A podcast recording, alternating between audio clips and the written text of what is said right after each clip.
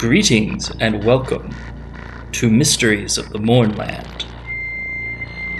Mysteries of the Mournland is a level up, advanced 5th edition actual play horror podcast set in the world of Eberron. As a horror podcast, listener discretion is advised. You can find a full list of content advisories in the episode description. Again, listener, welcome. We are excited to have you.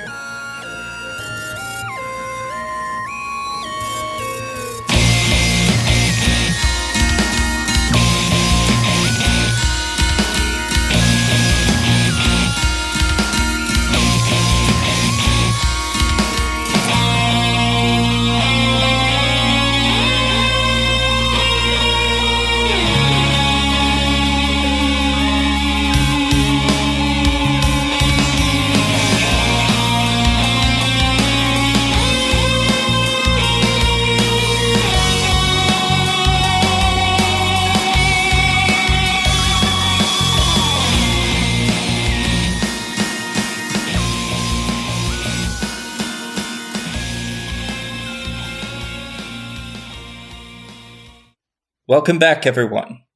Hello. Hello. Hello. Hello.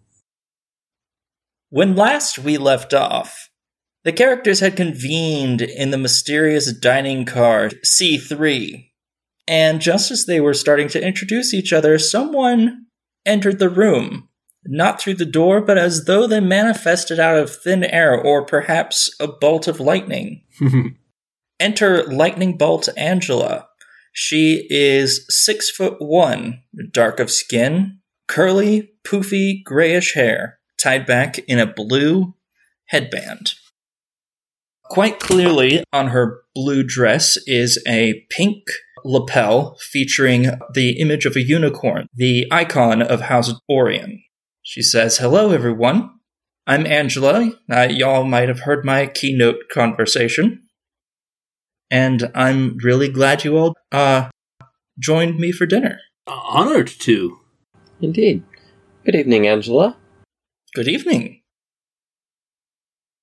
Well, I was just looking through the dossiers of all the folks that I have on our mission, and and given that I was appointed to be the head of activities, I thought it would be important for me to get a few special people set aside, and y'all are my special people.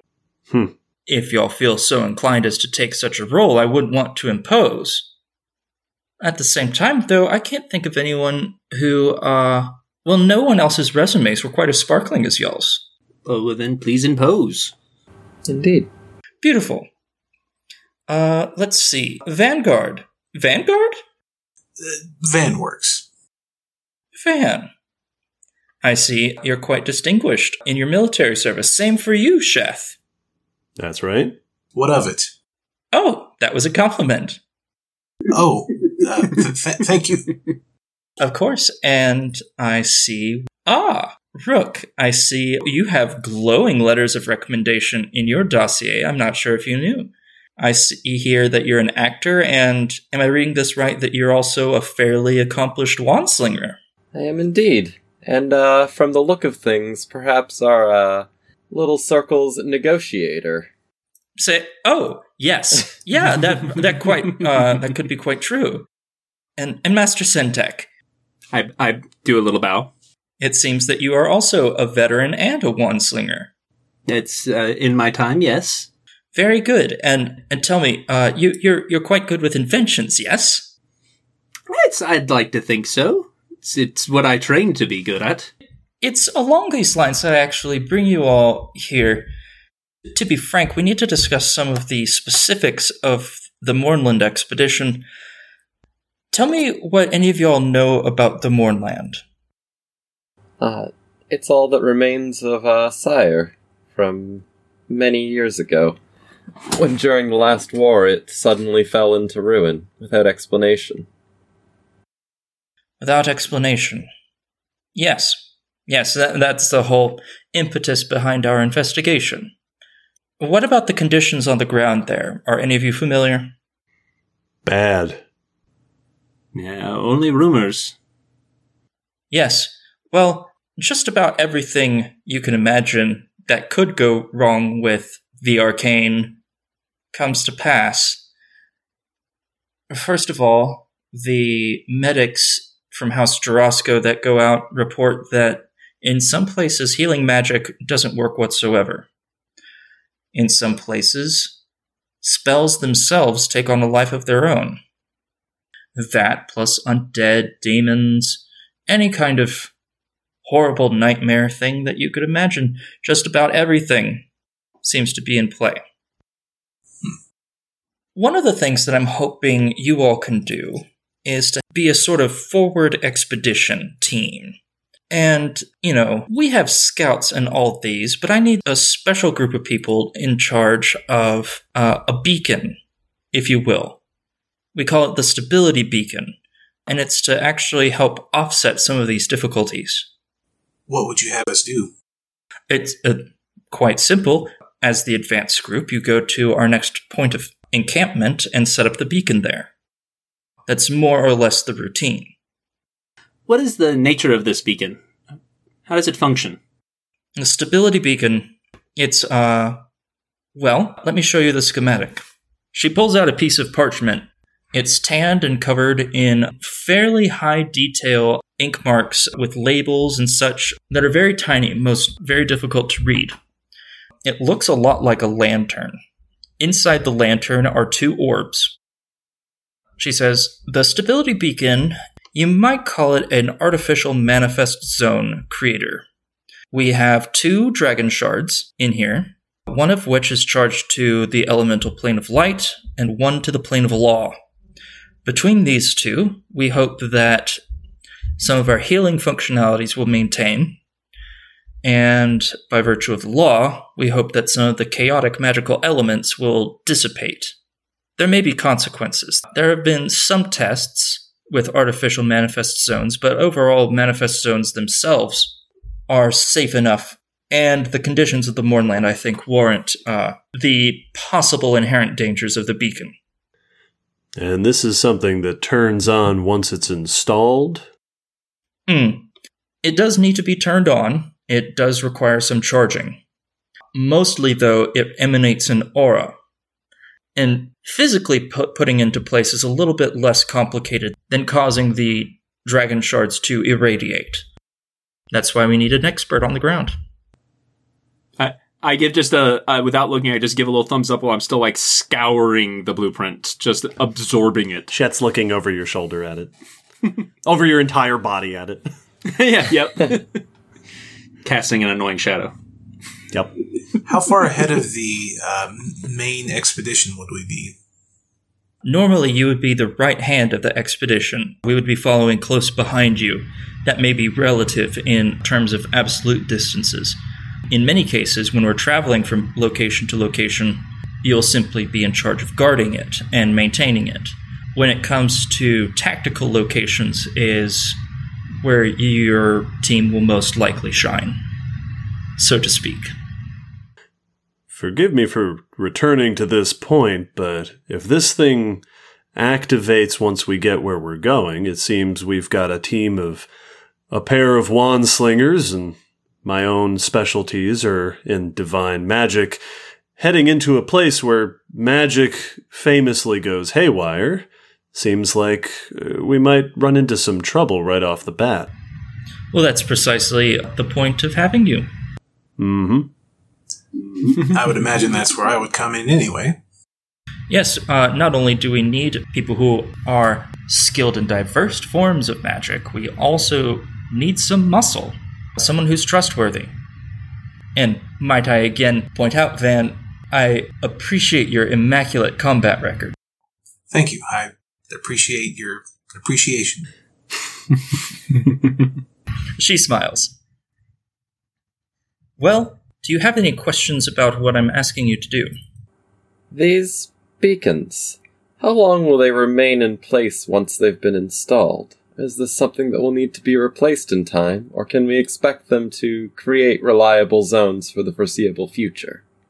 No, we only have one. Oh? That's the complication.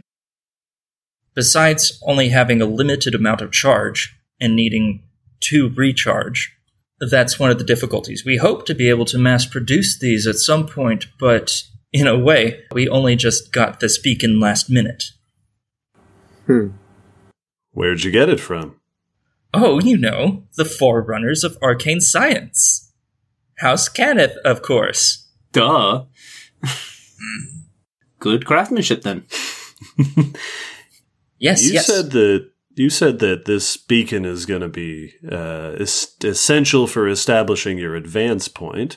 Uh, where, may I ask, are you advancing towards? Well, I'm so glad you asked, Chef.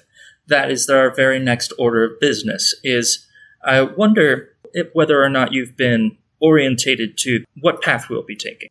Not so far. So we're on the lightning rail, leaving Sharn. Tomorrow morning, we'll be arriving in Wroat, where we'll have our first crew shift. It's an- another 22 hours to our next stopping point, where there will be another crew shift. And after that, it's a mere seven more hours from there to Sharn. Or, sorry, from there to Vathirond. And Vathirond is the last point on the line. It's right on the border to Old Cyre.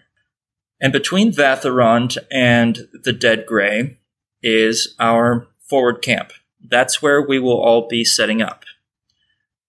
Theoretically, we would like for you all to take the beacon, get it just inside the Grey, and activate it.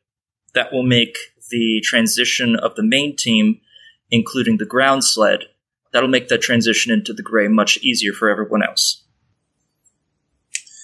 Should we happen to come across any sort of scenario that requires uh, perhaps some uh, critical thinking, um, do we have carte blanche to uh, approach these as we see fit, or do you would you rather us report any and everything we encounter uh, back to the main camp first? It's very difficult to get sending stones to operate correctly in the Mournland, and that's part of the reason why y'all were all selected, was because we need folks we can trust to do the right thing when the time comes. Very well. Well, I've spent most of my life on the front line, so I cannot see how spending another portion of my life doing so will be any different, so I will accept this request. I'm sad to report to you, Mr. Warforged, that most of us have spent our lives on the front line. I know that your people were specially made for that purpose, but none of us are ignorant of the difficulties of war. Perhaps. Perhaps. Yes, so once we get to Vathirond, we'll go to the forward camp. You all will take the beacon, go through the Grey, not very far at all, and that's a tactical point. It's easy to get lost in the Grey. You'll go through, await us, and from there, we will make our way towards the. Let me find my map. Angela pulls out her map of Old Cyre, as I, in real life, am pulling up my map of the Mournland. Oh, very method. Yeah, very method. Our first stop will be Calazart. That's about a third of the way through the nation. Double that distance from the border, almost on the far side, is the capital of Metrol, which is our ultimate destination. You see, the origination of the Dead Grey Mist, from what reports were able to get out on the day of mourning, report mist pouring out of the vaults in Metrol and pouring out various places uh, such as Making and Eston as well. Metrol, being the old capital, makes it our highest priority. Understood. Will anyone be accompanying us on this, or are we are we the uh, the sole members of this squad? Hmm, sole members of the squad. I suppose the time will eventually come where you might need to recruit some folks from the main camp to join you. However, I would like for you to see what you can accomplish on your own, for the time being. And is there a designated commander among us, or are we uh, a band of equals? I suppose you should choose your own organization. Of course, it was suggested that I give this to the communication officer. She puts a leather pouch onto the table. The leather pouch is attached to a leather belt. There seems to be something heavy inside, size of a fist sized rock. Do we have a communications officer? I don't think any of you are heirs of House Sivis, but not to worry. This sending stone does not require that mark in order to use. It can be used by anyone, although there may be some training in order to get it to contact our stone at camp. Sheth will reach forward and grab the pouch and open it up and see what's inside. Inside is a glowing dragon shard. Dragon shards, of course, being these luminescent crystals filled with lines that make these ornate recursive patterns. Uh, is anyone trained in Arcana? Yo. Bingo. You all know that dragon shards are an essential material for industry in the Five Nations. This particular shard, a golden one, is called a Siberys dragon shard, and they fall from space. At night, the skies of Eberron are a beautifully well lit uh, sight to behold, hosting 12 moons and a golden ring around the equator. And it is from this golden ring that Siberys dragon shards are thought to fall. This is one of those stones, and it has been attuned by House Cannith to do the specialties of House Sivis. Nifty. Impressive ingenuity. I can see that uh, no expense has been spared for this expedition. No, no expense. Well, that's convenient. Sheth will put the dragon shard back in the pouch safely, and then just leave it on the table uh, in front of him. Not officially claiming it, but just sort of leaving it where he could pick it back up if we end up leaving. I suppose it should go to whoever's the best at communication. Rook looks around the table, reaches out, and starts to put their hand on it, uh, and just says, uh, "Your faith is an honor and not wasted," and starts to take the stone. Sheth will not. Sheth will not stop you. Angela nods. Very good. Very good. Okay. I have a couple of other meetings to get to this evening. Do you all have any other questions for me before I go? None whatsoever, ma'am. Seems we've got our orders. I'm so grateful that you all agreed to this. Uh, is there a name for this strike force that I might call you? Ooh, time to put us on the spot. what are we? Some kind of suicide squad? Uh, where are we heading? We're look we're looking to cut the center line from to cat from Calazart to Metrol. That's right. Ooh, feel like we got to do something with that. Mm. Well, perhaps I'll get back to you on that point. Be thinking about it. I'd love to call y'all something nifty. That has branding, you know. Brands everything. Okay. Well, uh, I'm off to my next meeting. I hope you all will take tomorrow to rest up because day after, we start bright and early. No, just kidding. It's going to be about three when we get there. Bye. And with that, uh, just as mysteriously as she appeared, Lightning Bolt Angela is gone, as though some breath on the wind whisked her away. Nothing but respect for her flair for the dramatic. it's pretty impressive. It was a bit excessive, but I'll take it. Mhm. It wouldn't be dramatic if it weren't. Right about then, the door at the cabin rings, not knocks, but rings. And a small army of halflings carrying your dinner push plate after plate onto everywhere. One of which carrying a glass gestures towards Warforge. Can I get you a refill, sir? Um, y- y- yes, yes, go right, go right ahead. She fills it by a third. So now your glass is one half plus one third full. Just to visualize something, uh, how are we all sitting in this room? Are we like close to one another, or are we kind of spread out? So this is a circular table. It's somewhat cozy in here. It's well lit. There are several private rooms in this particular car. So that's a consideration. I'd say that y'all were each no more than two feet apart from one another. Mm, two and a half feet from one another. Because there has to be room for Angela. I'm, I'm gonna get my food then. Yep. Chet, Chet starts digging in. While we're eating, periodically, like if there's a lull and there's quiet, Syntek will be like, "Beacon Brigade," Beacon Brigade. and it's whether people, yeah, and he'll just say that out and not not follow anything up, and then go back to eating because he's thinking. Beacon Brigade. Hmm.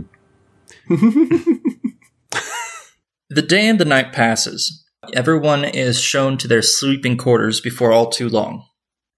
The rain hums gently on the train ceiling. It's a constant. Sometime about four in the morning, the rain abates. Sheth, I need you to make a constitution saving throw.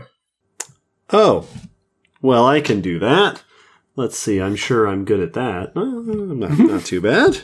I'm a I'm a tough fella. Huh. Well, Oh. uh, that is a natural one Ooh, for a three.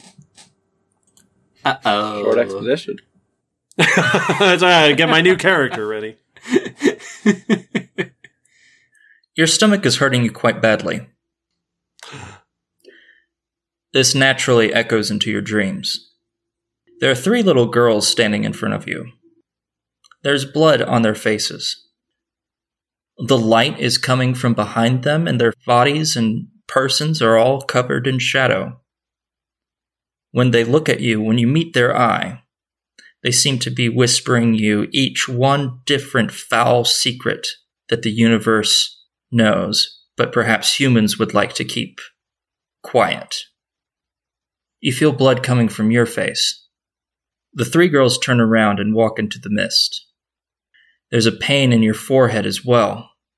Horns break out of your eyes. Your body's contorting. Your lower portions are now somewhat equine. How do you have four legs? Your wings have returned. You're enormous. You stand over the ruined cities. You stand over the blood soaked fields. The sun is eclipsed by the moon. Blood rains down. You hear a word echoing in your mind the rage of war. Morning comes.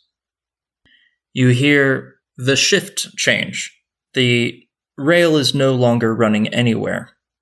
Crew members are shifting in and out of the Lightning Rail Station, an ordinary Lightning Rail Station, in what must be the Brelish capital of Wroat. No more than 30 minutes pass, and the rail is on its way again. It's an overcast morning. No rain. The next 22 hours will be over the vast plains of the Brelish landscape. In the fullness of time, some halflings each greet you all for breakfast when y'all are in the main social car. Van has learned his lesson and uh, is not going to get another drink because he didn't like having to hold a cup all night.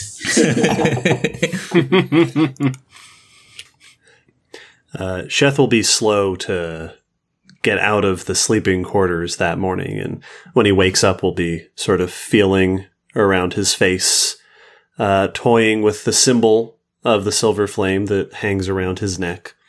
there aren't any horns coming out of your eyes. Well, that's good. Your wings are gone. That's helpful. uh, two legs and all that.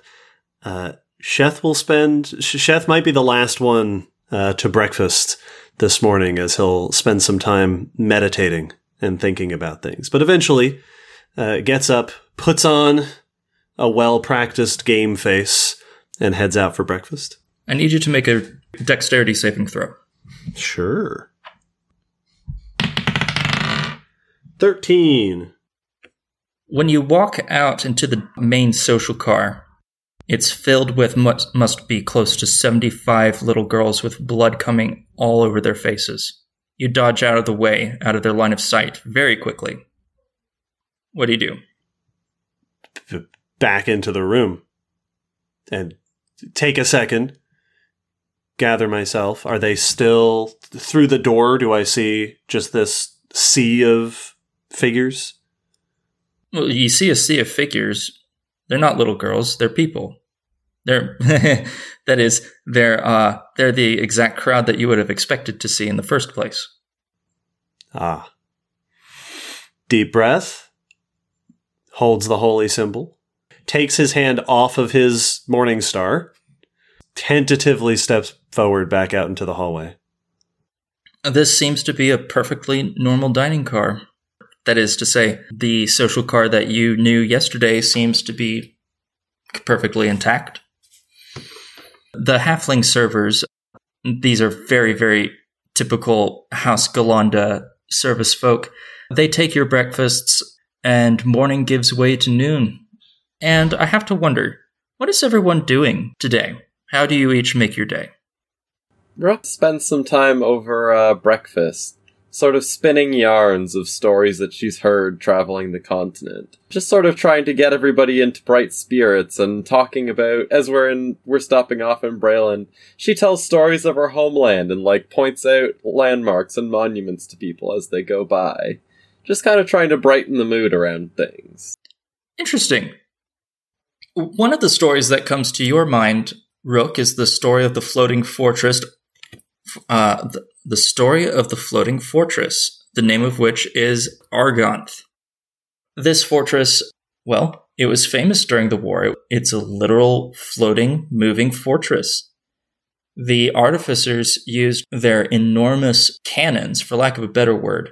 These are glorified magic wands that are larger than households to shoot magic projectiles at enemy forces across the way. It was invaluable for defense during the war. You don't have to roll for this one, Centec. Yeah. The Argonth is one of three very famous uh, floating fortresses that House Cannith made. And in fact, who's closest to the window right now? I guess that would be Van. Um, been kind of solemn, just sticking, looking out the whole time. So I guess that would be me. Yeah. On the horizon, it looks like you can see a city. And as you draw closer to the city, it seems to be drawing closer a lot faster than the surrounding trees. The towers you see in this city must be at least five stories high, and they are built atop a precipice guarded by a nearly vertical wall even higher than those buildings. As you draw closer, it is apparent that this is no mere outpost.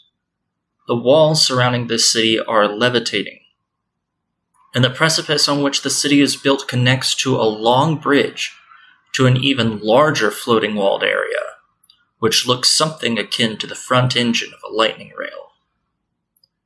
This, there is no doubt, is the very fortress under discussion a moment ago the floating fortress of Argonth. The people in your rail car fling themselves against the southern facing windows to get a better look at the towering gray war machine. As the lightning rail pulls parallel to the Argonth, it becomes clear that this titanic floating terror must be at least five times the length of your train. The gasps of awe in the train suddenly shift to cries of alarm. The turrets on the front portion of the Argonth spin and gyrate like dentist drills. The crystals atop the turrets indicate that they are the massive wands and staves shaped into cannons called arcane artillery. The massive metal wands heave themselves about, and one can practically hear their clanging despite the distance and the roar of the lightning rail. They come to rest, and time seems to stand still for a dreaded moment. As you all stare down the barrels of the Argonth's main guns.